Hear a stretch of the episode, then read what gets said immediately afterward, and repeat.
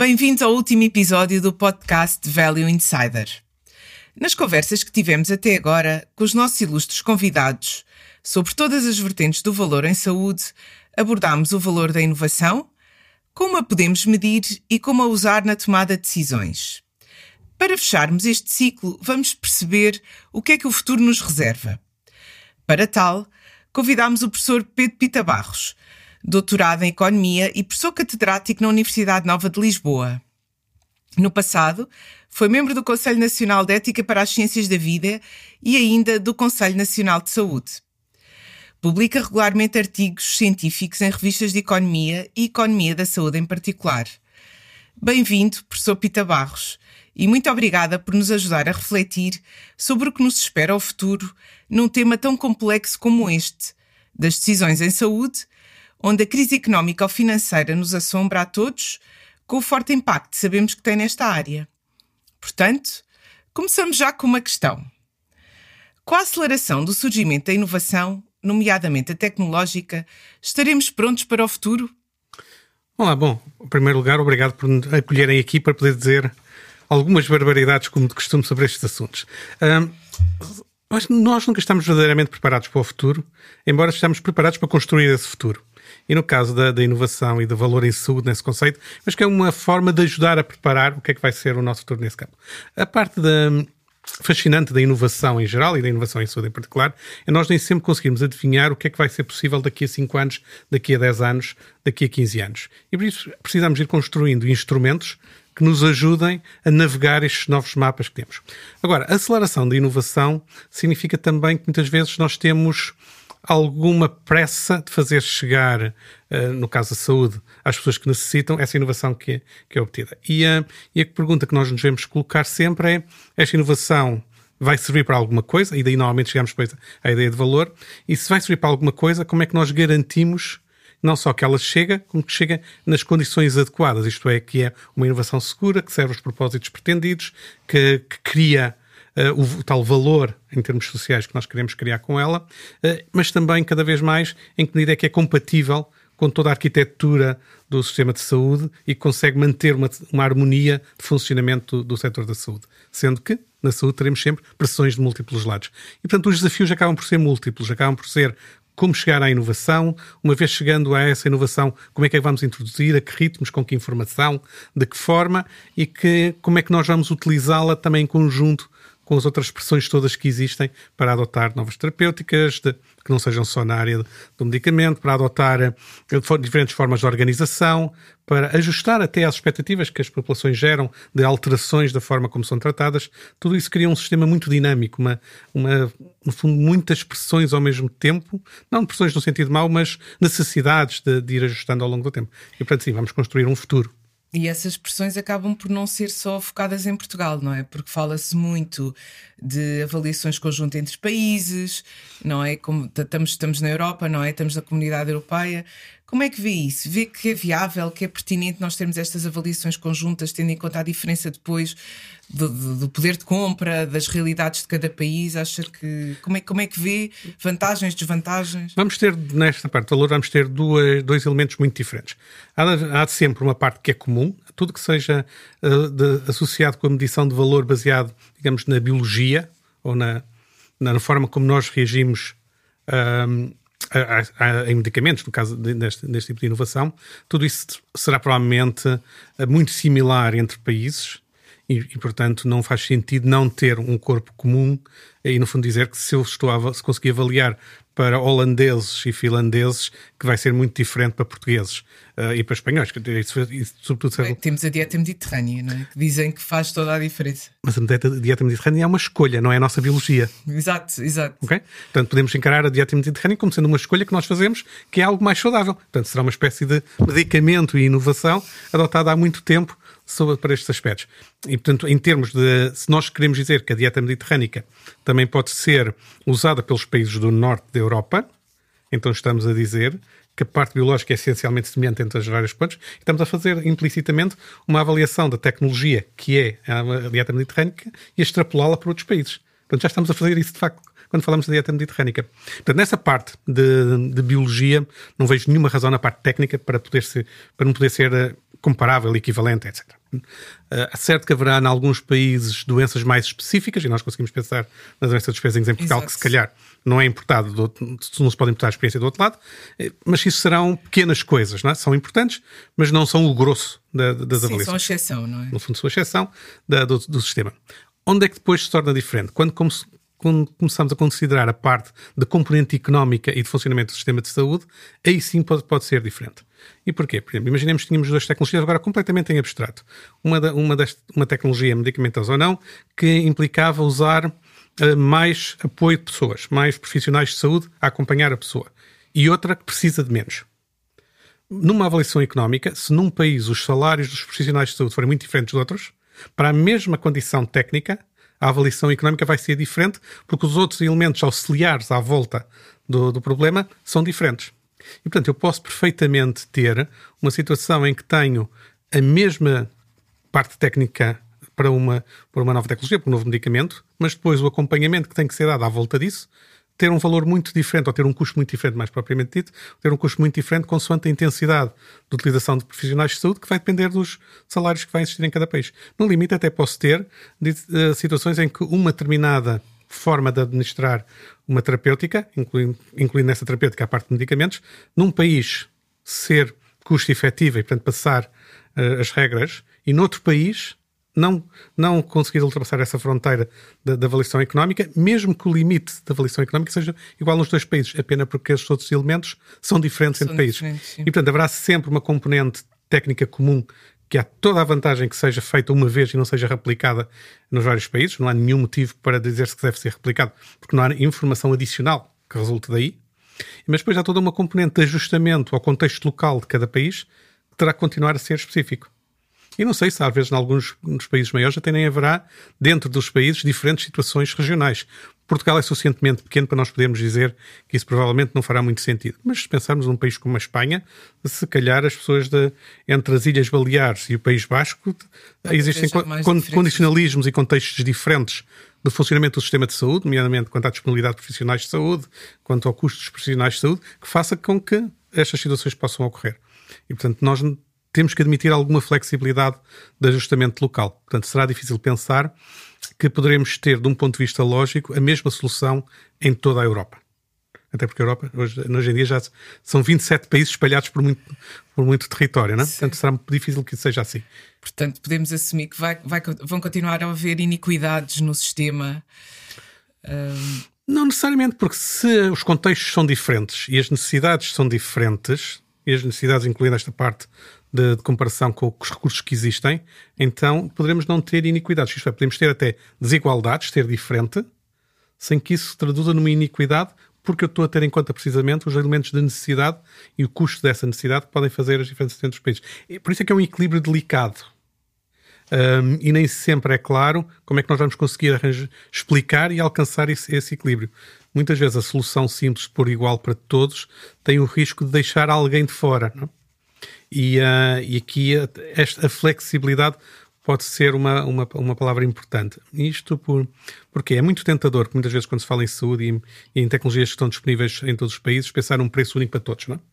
É muito tentador isso. Só que isso ignora as tais especificidades de cada lado. E, na verdade, existe valor em diferenciar, que é um aspecto curioso. Não é o valor intrínseco do produto, é a forma como nós o, o, o tratamos depois em cada local, pode trazer mais ou menos valor apenas porque um preço médio pode não, não querer significar nada. Existe uma velha piada dos economistas que é dizer uma boa média está ok, mas é como se eu tivesse, posso ter os pés no frigorífico e a cabeça no forno, a temperatura média está ótima.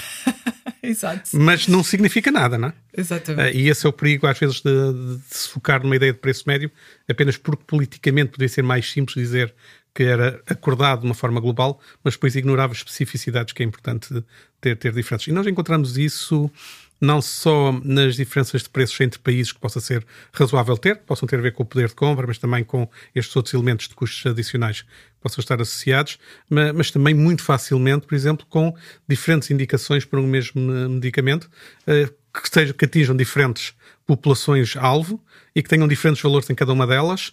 Como é que nós vamos tratar isso? O preço único é a melhor forma? Não é? Tem que ser um preço ponderado. Tem que ser ponderado ou temos que procurar formas até mais imaginativas de como ter, de como ter o preço adequado. O preço ponderado acaba por criar um preço único para todos, outra vez, o que significa que, em alguns casos, eu poderia querer tratar mais ou tratar menos, estou condicionado por aquele, por aquele preço único.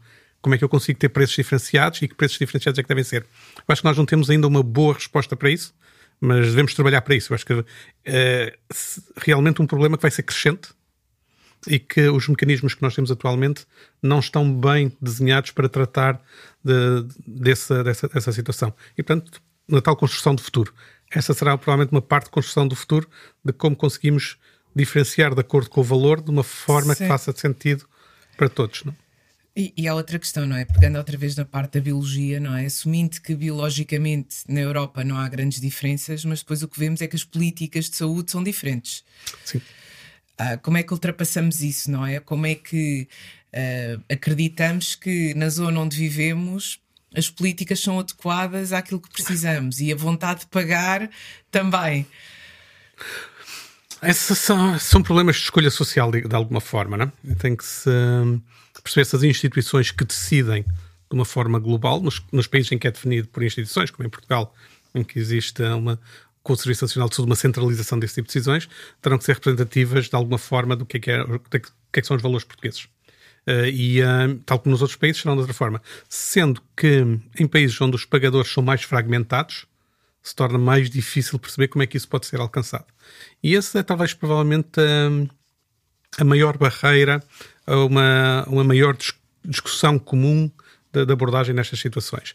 Porque nós estamos muitas vezes habituados a pensar na Europa e nas discussões europeias quase como uma extrapolação do, do que se passa em Portugal em termos de Serviço Nacional de Saúde, em que existe mesmo existindo um setor privado, existe sobretudo um Serviço Nacional de Saúde Público com decisão centralizada, com pessoas que são nomeadas por pessoas que foram eleitas e, portanto, de alguma forma, deveriam refletir esses valores. Mas se formos para outros países europeus, em que, em que os pagadores são mais atomizados, por exemplo, estão baseados em seguradores de saúde ou fundos de doença, não há propriamente um pagador, não há propriamente um decisor, pode haver vários. E essa fragmentação torna naturalmente mais difícil conseguir encontrar uh, respostas comuns a, todo, a todos os países, de alguma forma. Aqui provavelmente haverá espaço para um papel de liderança que não de imposição da, da Comissão Europeia como forma de recolher informação e de agregar algumas destas discussões. Eu digo não haverá imposição porque uh, cada país continua a ser soberano no seu sistema de saúde, mas há claramente vantagem em perceber melhor que é que uns e outros não fazer, quais são os princípios que, que usam. Mas, mas, inevitavelmente, haverá diferenças. Eu acho que eu não vejo que a 10 anos consigamos ter uma, um sistema único europeu para a área da saúde. Um, aliás, se alguma coisa nós vimos nos últimos 20 anos foi um, a afirmação de sistemas regionais de saúde dentro de, de alguns países. A Espanha aqui ao lado é um exemplo disso, em que há diferenças grandes entre os vários sistemas regionais Exato. em termos de filosofia de organização, não é? Portanto, é um caminho de, de, difícil de, de, organizar em termos de, discussão e depois de tomada de decisão. Agora, tudo que tem a ver com informação que fique disponibilizada para todos, baseada em aspectos técnicos que são comuns a todos, aí claramente há um espaço para todos poderem beneficiar dessa comunalidade, digamos assim, de, ter um, feito de uma forma comum válido para todos esses aspectos. Aliás, impressão que já algumas coisas dessas existem, não é? algumas avaliações, algumas informações que vêm das entidades reguladoras de medicamento, como o Infarmed, uh, podem ser válidas para o espaço europeu mais largo e, e, e, e, autoridades de um país podem usar informação de outro país sem, sem grande problema. Agora é percebermos onde é que isso faz sentido utilizar. Mas ainda estamos longe, não é? Porque algo que temos discutido até no, nos episódios anteriores tem a ver com as fontes de informação, uhum. não é? E, e, que fontes usar, como harmonizar. Fala-se muito de estudos no real, mas efetivamente qual é que é o peso deles? Exato, e isso terá. Aí temos claramente um espaço de, de harmonização uh, até metodológica uh, e depois da harmonização técnica no sentido de como é que a informação é recolhida, armazenada e disponibilizada, um, que, que, faz todo sentido percorrer de, uma forma comum e, e ter, um, e ter alguma, um acordo entre os vários sistemas de, de, de, como, de como ter isso. E isso creio que é um caminho que também não é fácil fazer, mas que acaba por ser mais fácil perceber uh, que, que há vantagem em ser conjunto, porque não implica necessariamente nenhuma restrição sobre o que é que cada país pode ou não pode fazer isto é, ter mais informação, melhor informação uh, harmonizada entre os vários países, onde é que isso pode ser prejudicial, não, não é claro. O que depois cada país decide fazer com isso é diferente. A questão da, de obter informação para ir do, do mundo chamada informação do mundo real uh, para ir atualizando de decisões uh, também depende de, de, quais são os problemas que nós estamos a querer at atacar. Isto é, se for por uma questão de simplesmente eu não sei exatamente como é que vai funcionar na prática e vou ganhar informação com isso, então é algo que é uma informação que é valiosa para todos os países e é no fundo perceber o que é que está a acontecer, dando um passo de acesso mais cedo às pessoas e tendo isso. Quando é que as coisas começam, podem começar a ficar complicadas? Quando eu quero alicerçar modelos de pagamento nessa, nessa informação. E porque aí depois torna-se a questão da credibilidade de vamos cumprir aquilo que estamos a dizer, vamos fazer com essa evidência ou não. Ou vou querer torcer essa evidência de alguma forma para dar o resultado que mais me convém por causa do mecanismo de pagamento, qualquer seja o lado em que esteja, ou não. Como é que eu crio sistemas que sejam robustos essa situação. É possível criar isso, e é, e é, mas exige algum esforço também. E exige depois muita credibilidade de todos os lados em cumprirem muitas vezes um, aquilo que podemos chamar contratos implícitos, não? que é chegamos a um acordo, mas não o escrevemos contratualmente. Será que quando chegar à altura de implementar esse acordo, eu depois quero renegá-lo ou não quero renegá-lo? Isto eu acho que se põe para, todos os lados de uma relação de, deste género. Por exemplo, se eu tiver uma, um exemplo de, de, real world evidence em que, em que diga se isto resultar, então merece um, um, preço maior do que se não resultar. Começo com um preço baixo e depois sube se for, depois do lado de quem recebe uh, o preço, será que quem paga depois vai aceitar pagar mais? Ou vai dizer, ah não, isto está estabelecido, fica assim. Mas se eu começar com um preço elevado e digo que se não funcionar eu, eu baixo o preço ao retiro, ao retiro do mercado, será que é credível que depois eu consigo baixar o preço e retirar ou não? E é nestas credibilidades que se joga depois a, a, a discussão. E portanto, o que nós teremos provavelmente aqui, de um ponto de vista organizacional, também de criar os mecanismos de credibilidade de utilização para efeitos de pagamento destes, destes sistemas. Se nós quisermos organizar o pensamento, a maneira como, como eu às vezes organizo isto nas minhas cabeças, nas minhas caixinhas mentais, é sempre que estamos a falar de situações em que criamos informação que é útil para toda a gente e, portanto, todos podemos estar de acordo que é melhor mais do que menos, é fácil encontrarmos um ponto de acordo. É sobretudo uma questão de como fazer. Naquelas situações, nomeadamente quando estamos a falar de pagamentos, em que o que uns pagam a mais ou pagam a menos é o que os outros recebem eh, em troco, recebem mais ou recebem menos, temos uma certa oposição de interesses. E aqui é sempre mais difícil criar os mecanismos de, de funcionamento eh, na medida em que para um ganhar mais, outro tem que perder alguma coisa. Se nós não conseguirmos criar nestas relações situações em que ambos vejam vantagem em fazer determinada forma, portanto, em que ambos tenham, uh, de alguma forma, um interesse em ir naquele caminho, vamos ter sempre depois areias na, na engrenagem que de uma forma ou de outra irão Sim, bloquear. No fundo, alguém tem que ceder, não é? Depois no final. E, e essa é a parte complicada Sim. da equação. É? Ou perceber que numa, nestes tipos de desenhos institucionais, em alguns momentos, há um que fica mais favorecido por elementos conjunturais que nós não controlamos à partida e, nas mesmas, e com as mesmas regras, noutros momentos outro ficará. E aceitar que, em média, iremos equilibrar. Mas é preciso que ambos os lados consigam ter uma visão a eh, longo, a longo prazo e que consigam ter os mecanismos de cumprir aquilo que acharem que é adequado cumprir-se.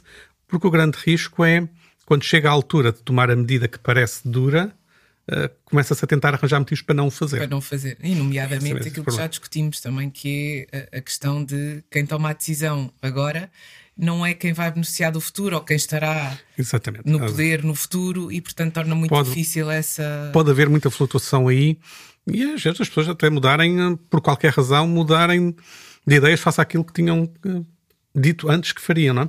Eh, é uma, uma coisa que nós chamamos tecnicamente consistência intertemporal. Quando lá chegamos, queremos cumprir ou não queremos cumprir aquilo que anunciámos antes.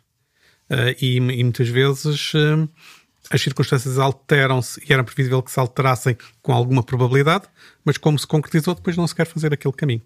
E é essa parte que é difícil de, de, de encontrar. Sobretudo, hum, parece-me que provavelmente, em alguns casos, poderemos ter regras que poderemos usar e que dão uma segurança a todo lado.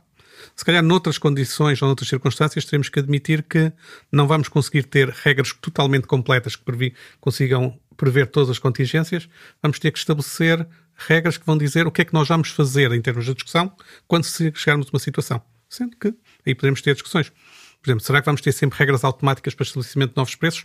Provavelmente não, provavelmente caminhamos num sentido de vamos usar toda a informação disponível para ver se aquilo tem valor ou não tem valor, se a nova inovação tem valor ou não, e depois, dependendo da inovação e das condições e do contexto da introdução dessa inovação, vamos discutir, negociar caso a caso o que possa ser, porque eu não consigo ter uma regra que possa ser universal, universal a todas as circunstâncias. Vai ser sempre caso a caso. E, portanto, terei que organizar como é que eu depois faço a discussão. Agora, se calhar, em algumas coisas eu consigo ter regras, se calhar, noutras tenho que preparar que vou ter uma discussão. E esse eu acho que é o caminho que é difícil de, de traçar e às vezes perceber completamente qual é, o, qual é o ponto final onde nós vamos chegar. Professor, e uma última pergunta. Então, e qual é que vai ser o papel do doente no futuro? Não é? Fala-se que os doentes estão cada vez mais informados, apostamos muito na literacia em saúde. Na minha opinião, acho que ainda não estamos lá. Mas como é que vê o papel do doente no futuro? A tendência, parece-me clara, é que os doentes vão ter cada vez mais papel aqui, no sentido que, como estamos a falar, a falar cada vez mais de doentes crónicos, eles vão querer ser uma voz ativa na gestão da sua situação para acomodar ao seu ritmo de vida, aos seus propósitos de vida, às suas condições de vida. Portanto, terá inevitavelmente que haver um input dos doentes cada vez mais forte aí. E os doentes vão querer estar informados o suficiente para conseguirem partar nesse processo de decisão. Eh, e, portanto, eu acho que isso vai ser um caminho que é, que é inultrapassável. Quando nós falamos de literacia em saúde, uh, eu fico sempre com, com um certo puzzle na cabeça, honestamente. Porque uma coisa é dizer, uma pessoa que já tem uma determinada condição, que sabe que é crónica, que vai ter, que vai querer saber o acesso a que tem, que não sendo crónica, sabendo que vai durar algum tempo, uh, quer saber tudo sobre a sua doença e sobre as oportunidades que tem. E aí eu, eu acho que o doente quer ser super informado uh, e quer participar em todo o processo. Mas é condicional a ter um determinado problema. Não faz sentido dizer que os doentes vão estar, ou que o cidadão em geral vai estar super informado sobre tudo o que lhe possa acontecer. Ele vai querer estar informado depois de lhe acontecer. Uh, por exemplo, uh, uh, se calhar qualquer um de nós sabe que a dieta é importante para o diabético. Quando é que eu vou querer saber os detalhes da dieta do diabético? Quando for diagnosticado. Quando for diagnosticado. Não vou hoje não estudar. Pode falar em prevenção nesta área, não é? Pode falar em prevenção, mas não é razoável pedir que toda a gente seja especialista de, de alimentação em, em diabetes, não é? E, portanto, as pessoas vão querer ter a informação depois. Portanto, a literacia em saúde não vai ser só sensibilizar as pessoas para a importância disto ou depois dar conhecimento daquilo. A literacia em saúde vai ter que passar a incluir um, um elemento de quando a pessoa precisa, quer ter informação super completa na palma da mão, no telemóvel, no computador, no tablet ou num dispositivo similar, o mais depressa possível. E, portanto, é uma forma diferente de procurar e ter informação do que tinha sido até agora. Portanto, eu acho que a literacia em saúde vai ter novas dimensões adaptadas também às possibilidades do digital e da rapidez de aprendizagem que o digital permite.